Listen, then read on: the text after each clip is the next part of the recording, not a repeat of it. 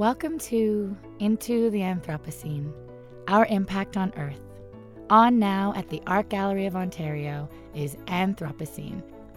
This major new contemporary art exhibition tells the story of human impact on the Earth through film, photography, and new experiential technologies. It features the work of Canadian photographer Edward Burtynsky and filmmakers Jennifer Baichwal and Nicholas de Pencier. To accompany this groundbreaking exhibition, the AGO has produced this podcast series to take you deeper into just some of the many issues orbiting the Anthropocene. I'm Serene Fox, your host. In this, our first episode, we speak with the artists themselves. How small we are in the relative history of the earth, and yet how much effect we have had, how much impact we have had, how we dominate, to me was absolutely overwhelming. We are at this moment in time where the environment is, you know, surfacing as an existential crisis for all of us. Uh, it's it's threatening everybody's home and life and the way we you know we've come to be accustomed to living. I sat down with the artists in Toronto at the Art Gallery of Ontario to learn more about this immense, multifaceted project with the peculiar name. Bonjour, Anin. My name is Serene Fox, and I'm here in Anishinaabe, Haudenosaunee territory, and I have an immense, immense gratitude and pleasure to speak with.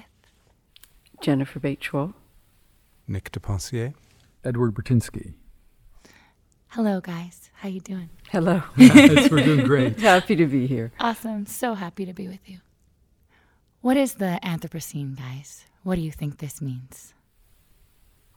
Well, according to our scientists from the Anthropocene Working Group, the Anthropocene is the time in the geological record when humans have moved the planet outside its natural limits.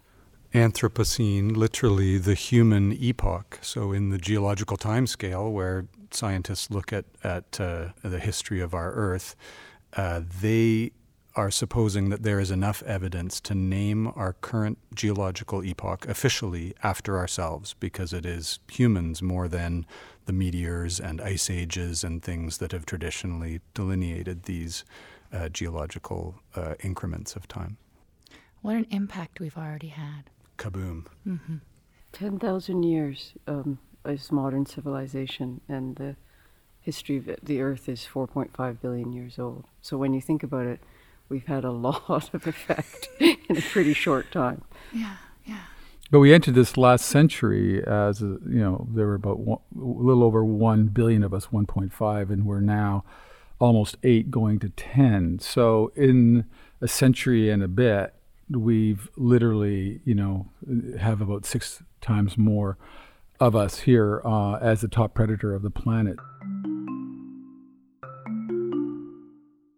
So, for the Anthropocene Project, which includes the exhibition, the film, books, and more, you've been working with the Anthropocene Working Group. Can you say more about this? Why should we be paying attention? The idea of official ratification of something like Anthropocene is interesting. I mean, you could argue that who cares? It's a name. It's the name of an epoch. It's a ge- geological epoch. Why? Why does that have any meaning at all? And actually, uh, it was Elizabeth Kolbert who said that if the Anthropocene is ratified, every geology textbook in the world will immediately become obsolete. Jennifer's talking about American journalist and Pulitzer Prize winning writer Elizabeth Kolbert. We're talking to her in episode five. And when you think about the, the, the, potential dissemination of an idea of human domination, really, human domination of every single system on the earth, uh, the dissemination of that that comes from the name of a geological epoch, whether it happens or not, whether the official ratification happens or not, it is enough in the consciousness that it, it, it will take hold. And I think that that is another way that we, it's about that shifting consciousness is the beginning of change. Uh, changing, naming an epoch after humans because this fleeting species has had more impact than all natural processes combined in the time that we have been on Earth um, is quite powerful. and the scientists are all freaking out, right? They're, they're, geologists are not used to all this media attention and bright lights. Um, yes, and, they certainly I mean, are not. They, no. So, yeah. so there's something I think there's there's learning for everyone in this process. The idea of changing our current epoch to the Holocene is a tough thing for some scientists to wrap their heads around. Where's all of the evidence? And how can you have an epoch that's only 70 or so years old? It's contentious. And for geologists as well, I think, you know, they're used to trying to move a boundary from 160 million years ago to maybe 165 million years ago because of some new evidence, and they're trying to kind of nuance, you know, the stuff in, in deep past. So it is they're kind of out of their comfort zone, and and they don't see the imperative because you know they're looking at such deep time, whereas as artists and as citizens we're going no no we have kids and and the imperative is now because if we don't kind of change behavior now and we move to 10 billion with the same set of behaviors you know our chances aren't very good. Geology's become a political act where probably a lot of them chose it because they, they didn't need that amount of, of attention and scrutiny. And yet the the friends that we've made and the and the colleagues that we've worked with they all care so deeply. And it's such a privilege as a as a filmmaker as an artist for all of us to to to get the benefit of of these whole careers worth of inquiry and learning on their part um, and that's that's fantastic. I mean, that, that's what this project is about. We can talk about how heavy this particular moment is, but also there's a lot of hope in how much people are starting to wake up. I see people waking up.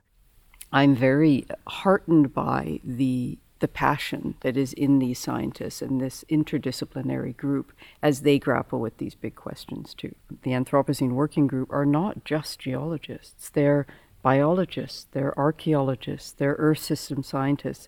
They have their own interdisciplinarity going on in that group. And the reason that they were all brought together is precisely because geologists are used to thinking in deep time. So there are archaeologists who are looking at um, landfill sites as contemporary strata, for example, that this is the strata of today. The whole idea of a technofossil that is, you know, a cell phone is a technofossil. It's a human created object that will persist in the biosphere and eventually end up in the rock layers of the earth. But it's perfectly datable. You know exactly when it was made. It's even probably got the date on it in many cases. Well, concrete being, or cement being the greatest technofossil that we've left uh, behind. And I think the latest stat that I heard is quotable is that if you coated the whole planet it would be two millimeters of you know concrete that that we've laid onto the planet. These things that we're leaving in volumes behind. Volumes to the point of like their estimation is that the technosphere, which is the entire aggregate of human created or altered material on Earth, is 30 trillion tons. That is the latest estimate. Like, try to imagine that. Like that. That's how much shit Just like we create and, and throw away. That's all our crap. That's our crap. We don't know what to do with anymore. We've made so much stuff that we don't know where to put it. We are at this moment in time where the environment is, you know, surfacing as an existential crisis for all of us. Uh, it's it's threatening everybody's home and life and the way we you know we've come to be accustomed to living. Okay, I want to know a lot more about your work and especially your work together. So, can you tell me how you guys became collaborators. Jennifer and I go way back. Uh, we met at a job interview at the Bamboo Tavern on Queen Street in the for early, a job that didn't pay. in the a job with no pay. That, that's my idea of a good job. Jennifer had she was an academic and I was a filmmaker, and she had an idea to make a film about a writer, Paul Bowles, in Morocco, and uh, she needed a director of photography, and I signed on, and uh, we now have two teenage children, and we've made ten, 10 films. films. probably together, and so our uh, our lives are intertwined creatively and otherwise, and part of our journey as filmmakers um, uh, took us towards Ed Burtynsky's work. Um, 13 years ago, we started, we embarked on this collaboration, and it began with Manufactured Landscapes, which was our film about Ed's um, industrial revolution photographic essay in China. And then we went on to make Watermark together. That was the second. And we envision these films as a trilogy. So Anthropocene is the third in a trilogy that includes manufactured landscapes and Watermark. So it spans a 13 year span of collaboration. Manufactured landscapes was a really a fairly contained idea, this industrial revolution in China and following uh, Ed as he was documenting yeah, in China. Documenting in a way that really hadn't been seen before. Um, and we became friends when we were working on that project together and all agreed that we saw the world in congruent ways. And I think we're interested in each other's practices and, and we're learning a lot from from each other in that sense. So we collaborated again. What I was hoping to find in a filmmaker was, you know, somebody who would be able to extend that context, number one, of what I'm doing, and number two, that the film becomes almost a, a piece in itself, that it becomes the artwork as well. And it was very difficult in the beginning, and it was something that I spent a lot of time thinking about how to intelligently represent one medium and another. It's not easy. It's not something that you you just it happens. And that we Peter Mettler and I had long conversations about that, and I had long conversations with Nick Peter was the cinematographer on that film. I was the director, Nick was the producer. And because that film had the impact that it did um, around the world, surprisingly for all of us, nobody expected it to resonate so much with people. And I think that it did resonate because of the fact that it was experiential rather than accusatory. And so when that film resonated, it, we thought, okay, well, we should keep doing this together. We should keep uniting or intermingling these mediums. So that's how you all came to work together.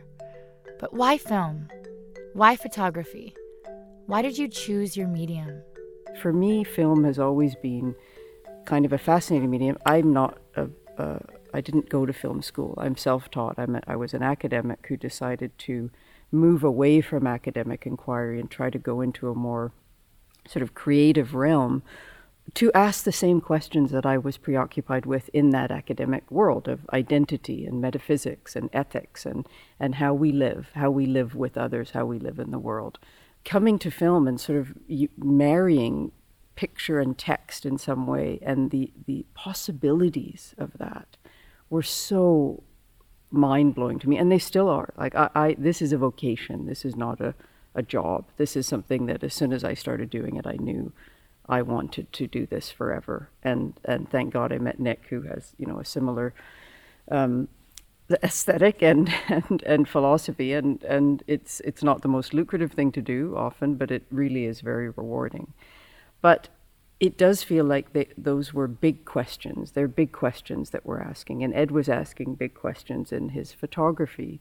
And when they came together in that way, they, they sort of supported each other. It was like this, this um, uh, the intermingling of mediums created something else that, that, that had its own momentum. Still image actually has a very interesting role in that it lives amongst us. It's in our homes, or it's on gallery walls, or it's in corporate offices. Film was this whole other audience, and I felt, again, as an artist, that I was, you know, that if I travel internationally, I'm more known for manufactured landscapes and watermark than than than the books and the images that I make. This you know opens it up to much greater audiences, and the narrative level of what I was trying to do should mean something to everybody. It shouldn't. It doesn't contain to any you know one group or one sector or one culture. So, how was working together on Anthropocene different from your previous experiences? I think what's different about uh, Anthropocene is that right from the get go, we sat down and said all the decisions that we're going to make about the subjects that we go to, we're going to make together. So a year for a year, we were doing research and talking about it and planning where we're going to go and, and, and what we're going to try and pull out of those locations that will, again, help define visually, uh, conceptually, the idea of the Anthropocene. So from the very beginning of this project, we collaborated, and that's really where a lot of the coming together uh, and building all of these different locations and narratives, uh, you know, came together.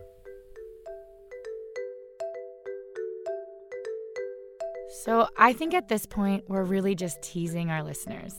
We've talked about the word Anthropocene, but let's dive deeper. Why Anthropocene? When we first started it, Ed and I were in Washington walking on the streets uh, for Watermark was, was playing in the US, and we were talking about should we do another project together and what would it be? And I remember first going, I'm not doing another film that is a huge subject that has all of these different elements. It's way too hard.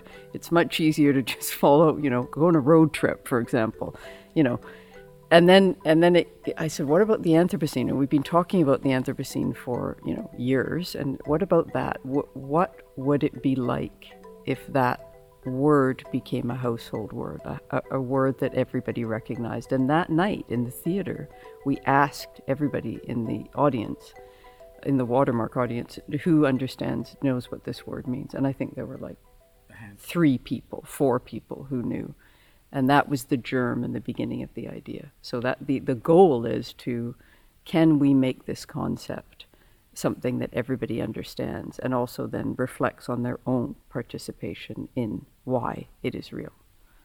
Yeah, for me, the ambition of the Anthropocene project is not to provide answers to these incredibly complex questions because a who are we. It's a very unique perspective and it's limited by uh, a, a, a, really small narrow um, uh, subjective uh, outlook. The ambition of the anthropocene project is to raise all of these questions. And some people take us to task for that saying you know what is the answer? Uh, um, give us something to go on. Be be prescriptive. Um, but I think it's more interesting, and we've all agreed in our practice, it's more interesting um, in the work, in the artistic work. So, sure, we can share our opinions about what we do to change and what progress might look like for us um, on, a, on, a, very subjective level. But if this work gets experienced by um, a, a broader audience, which of course we hope it does, we hope that their answers will be as different as and numerous as there are people who experience it. If I can add, by I think by not being accusatory but trying to be revelatory, um, it's it allows an opening. But when you kind of are able to be brought along in this narrative and to see these places and to kind of understand the scope of what we're doing, if you arrive as an individual to a conclusion yourself without being told what that conclusion is, you own it more, I believe, or we all believe you own it more. That that, that you've come with, back with an opinion. This project has so many different elements to it. The film that was launched at the Toronto International Film Festival, two books, an educational program, and then, of course, all at the same time, two exhibitions one here at the Art Gallery of Ontario, and one at the National Gallery of Canada. Well, the project as a whole is a pretty big woolly beast, and it just kind of kept growing and growing. I mean, there is there is the museum exhibition, and the museum exhibition is made up of photography, film installations, murals, film extensions of those murals, and then augmented reality or kind of virtual sculptures that are all, in a way, intended to use lens based media to deepen experiential understanding in their own way. The film is a, a complement to that. The film is a feature documentary called Anthropocene that will, uh, you know, extend in a different way, in a narrative way, um, all of these elements that you will also experience in the exhibition. The book becomes another way of, of experiencing this this big um, circus. yeah, and then giving that deeper circus. context that, that that that you know becomes more meaningful when somebody says, "I want to go further with this." So so we want the material to be there to go further. So this work took you all over the globe. You traveled to Nigeria, Kenya, India, Indonesia, Chile, just to name a few. What are the challenges you face as you take your camera around the world? The film is a record of, of this four year journey uh, that we've taken. It took it, just like all our films, it took about a year to edit. So we've been editing for just over 10 months now, and we're about to lock picture. And uh, there's, I can't, I'm not even going to tell you how much footage was shot because it's embarrassing. Uh, the ratios are massive, hundreds of hours of footage. But um, it's also a part of a philosophy of filmmaking, which is not to go in and dictate, not to. I mean, the ethics of what we do as documentarians are, is probably the most important element of our work. Um, because we do go all around the world into these different contexts. And if you don't go into those places with humility and the right attitude and a kind of openness, um, uh, you you're not going to be able to convey that place, uh, and you don't have a right to convey that place. It's an aggressive act to point a camera at somebody, to point a camera at anything, and so I am. We are always mindful, working about where we are and how we are in that place. Hence, we shoot a lot, and that's part of it. We shoot a lot, and we the the story emerges um, in the edit room. It's almost like it becomes what it is meant to be. I can imagine this was a powerful journey for you, intellectually and emotionally. What are the moments that have stayed with you, affected you? Ed, what was your favorite? Do you what what stands out? Actually, going into Norilsk into Russia was was for me a a, a really revelatory moment, and, and just seeing the scale, uh, you know, of you know 300 kilometers north of the Arctic Circle, and there's this you know 170,000 people in, in in these huge mines, you know, one of the largest nickel mines in the world, and you get out of the airport and your eyes are stinging from from the sulfur dioxide in in, in the air, and um, and just like your lungs are, you know, you immediately feel it, and it's known as it's usually number one in the most polluted place in the world. I think for me, experientially, um, when we were in Kenya and the government of Kenya had for decades been stockpiling confiscated uh, elephant tusks from poachers. Uh, whenever they would come across poachers, they would take these things that have an enormous black market street value and are hugely political um, in terms of which countries have signed ivory trade bans and not. And there's this incredible woman who we met uh, named Dr. Winnie Kiiru there, who's a wildlife biologist in Nairobi. And it was her idea and her force of will, really, to take all of the Kenyan government's stockpiles of elephant tusks and some rhino horn and get it all together index it all, and then burn it. And we're talking about 105 tons of ivory, which is an enormous amount. It was a huge statement to the poachers and the world that there is no market for ivory.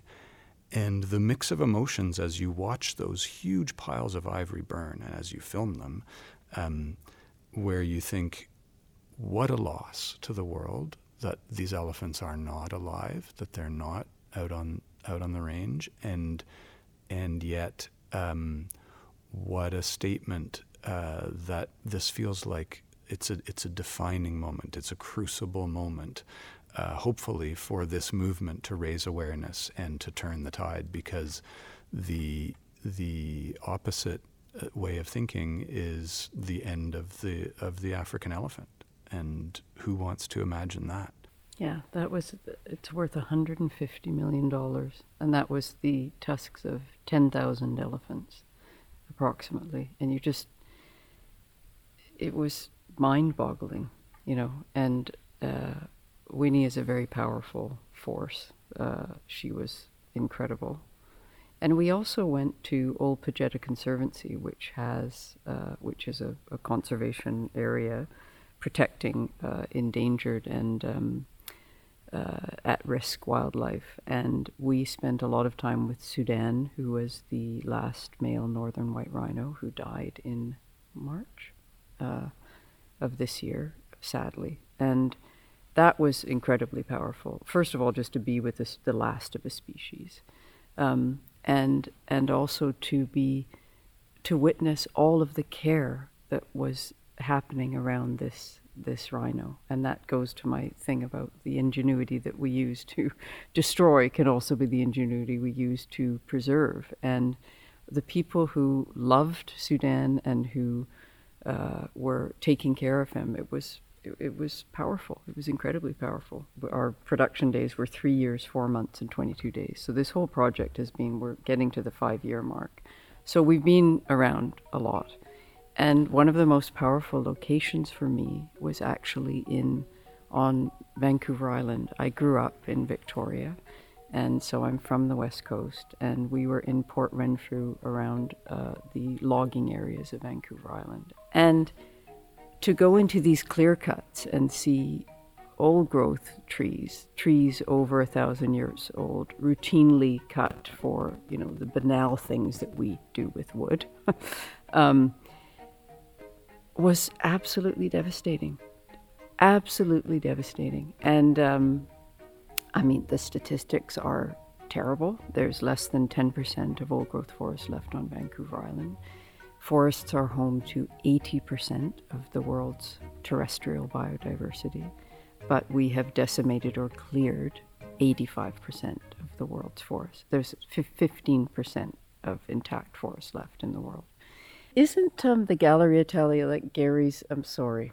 It's a, it's even here in the AGO because that's all Douglas fir. You're that, right. That is all Douglas fir. Uh, that's the staircase going up, and that whole part. And he requested Douglas fir because, so I mean, these are the paradoxes that we're involved in. In fact, I think Frank Gehry used Douglas fir in his 2008 architectural transformation of the AGO. It's literally all around us. It's beautiful.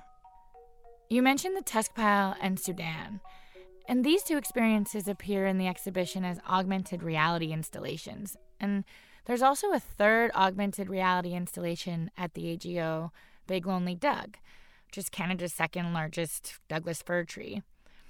How did you make all of these happen?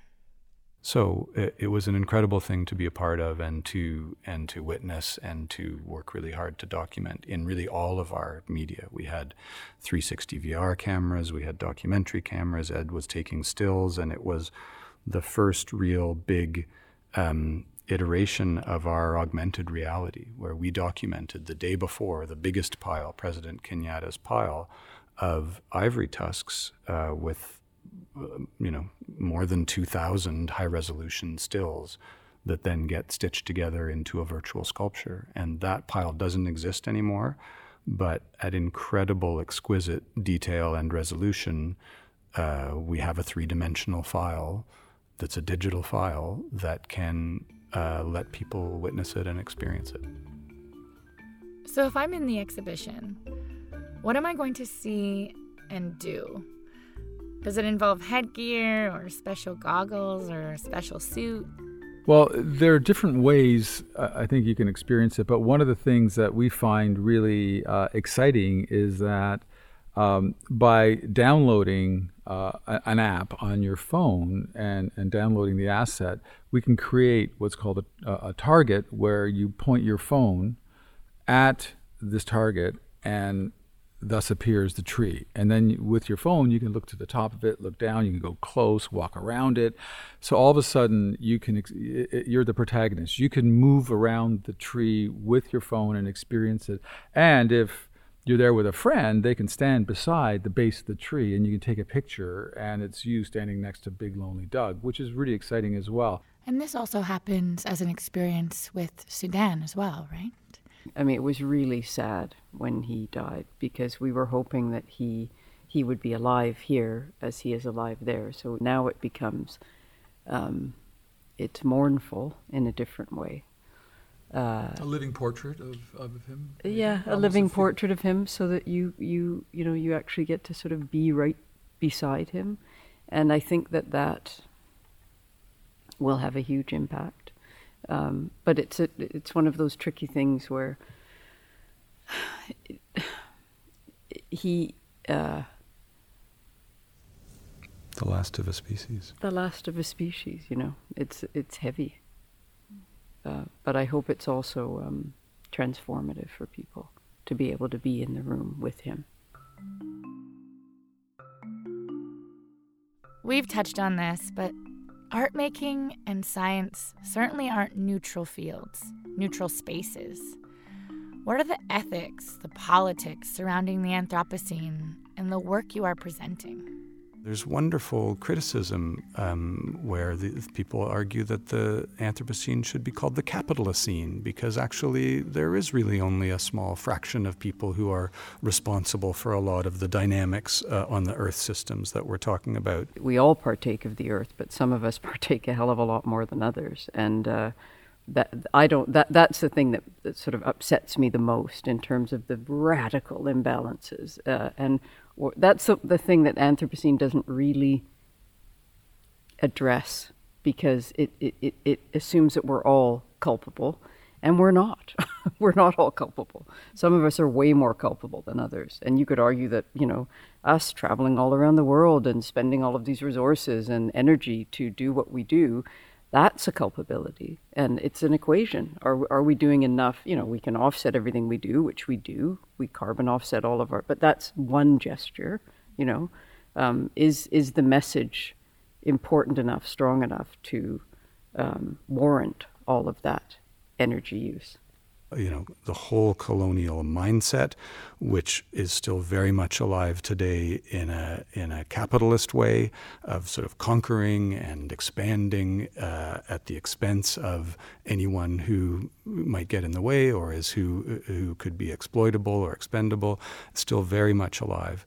Many of the places that we were, like I would say, I would take one step backwards from that to say that there, if as soon as you see it through a political lens, and you can look at the Anthropocene from an indigenous perspective, from a feminist perspective, uh, from a so, from a, uh, the, a social justice perspective, and in every single one of those uh, ways of looking at it, it changes. Um, I My own background is a mixed background. My mother was British and my father was from uh, India. And when they got together, their families rejected them, and they were. My mother's mother never spoke to her again, and my father's family eventually kind of of accepted my mom. But I grew up with in with no sense of of of a, a, collective sense of identity because we all we were were with each other. I mean, everybody, there, nobody was like us, and so we weren't part of one group and we weren't part of the other group, and it used to be the most sort of the worst thing because I wanted that feeling, and my friends who had these big communities or either you know religiously or ethnically or whatever and felt like they were part of something bigger and I never did and I realize now, looking back on it, that it has been the strongest influence on me as a filmmaker because I look at things from marginal perspectives, not from the center, not from the dominant perspective. And when we are in the field thinking about how to convey a place, we're not going to the head of the mine in Germany. We're going to the carrot farmer, Nicole, who has been who is about to be displaced by this mine. And we're getting her perspective. When we went to the Colorado River Delta in Watermark we didn't talk to the water expert who talks about the fact that the Colorado River is so dammed it, it, it no longer reaches the ocean and these vast areas that used to be wetlands that are now deserts. We went and talked to Doña Inocencia who is from that place who is indigenous whose whole community has been decimated because they were a river community. They were a fishing community. They're all gone. She has a museum in her town. She's one of, I think there's five or ten of them left.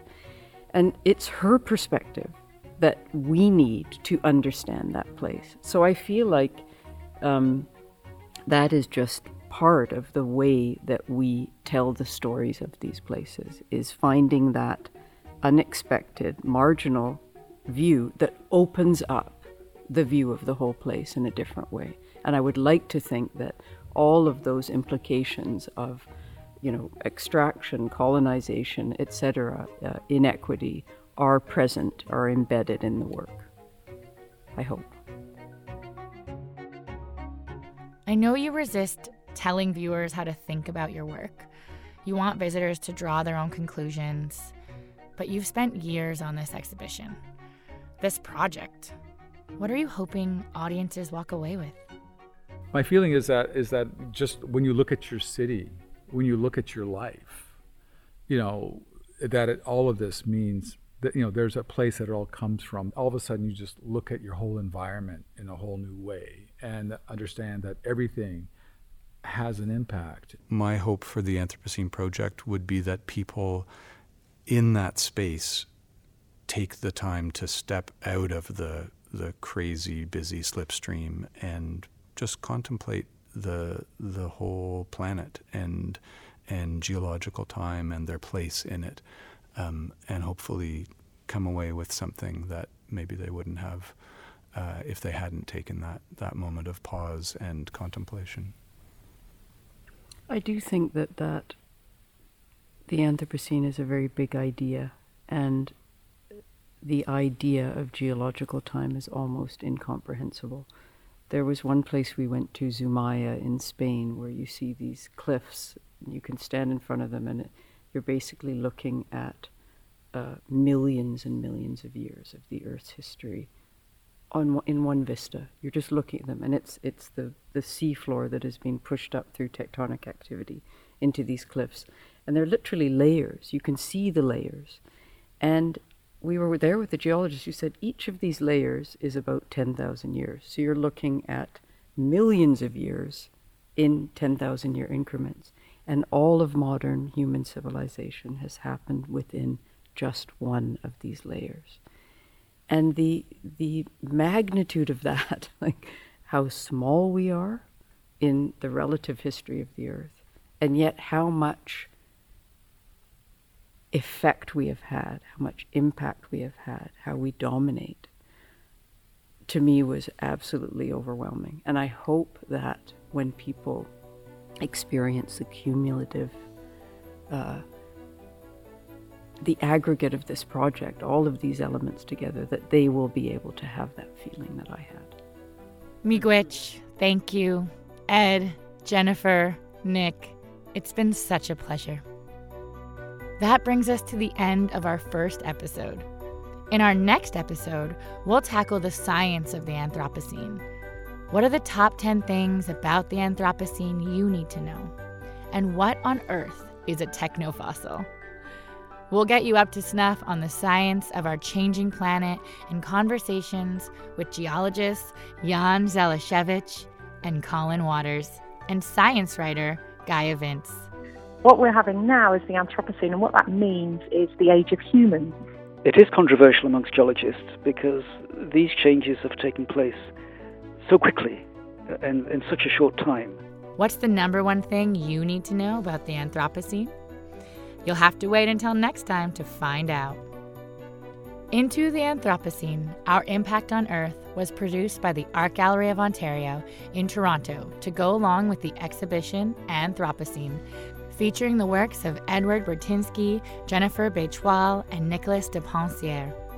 The exhibition is on at the Art Gallery of Ontario and the National Gallery of Canada from the end of September 2018 until early 2019.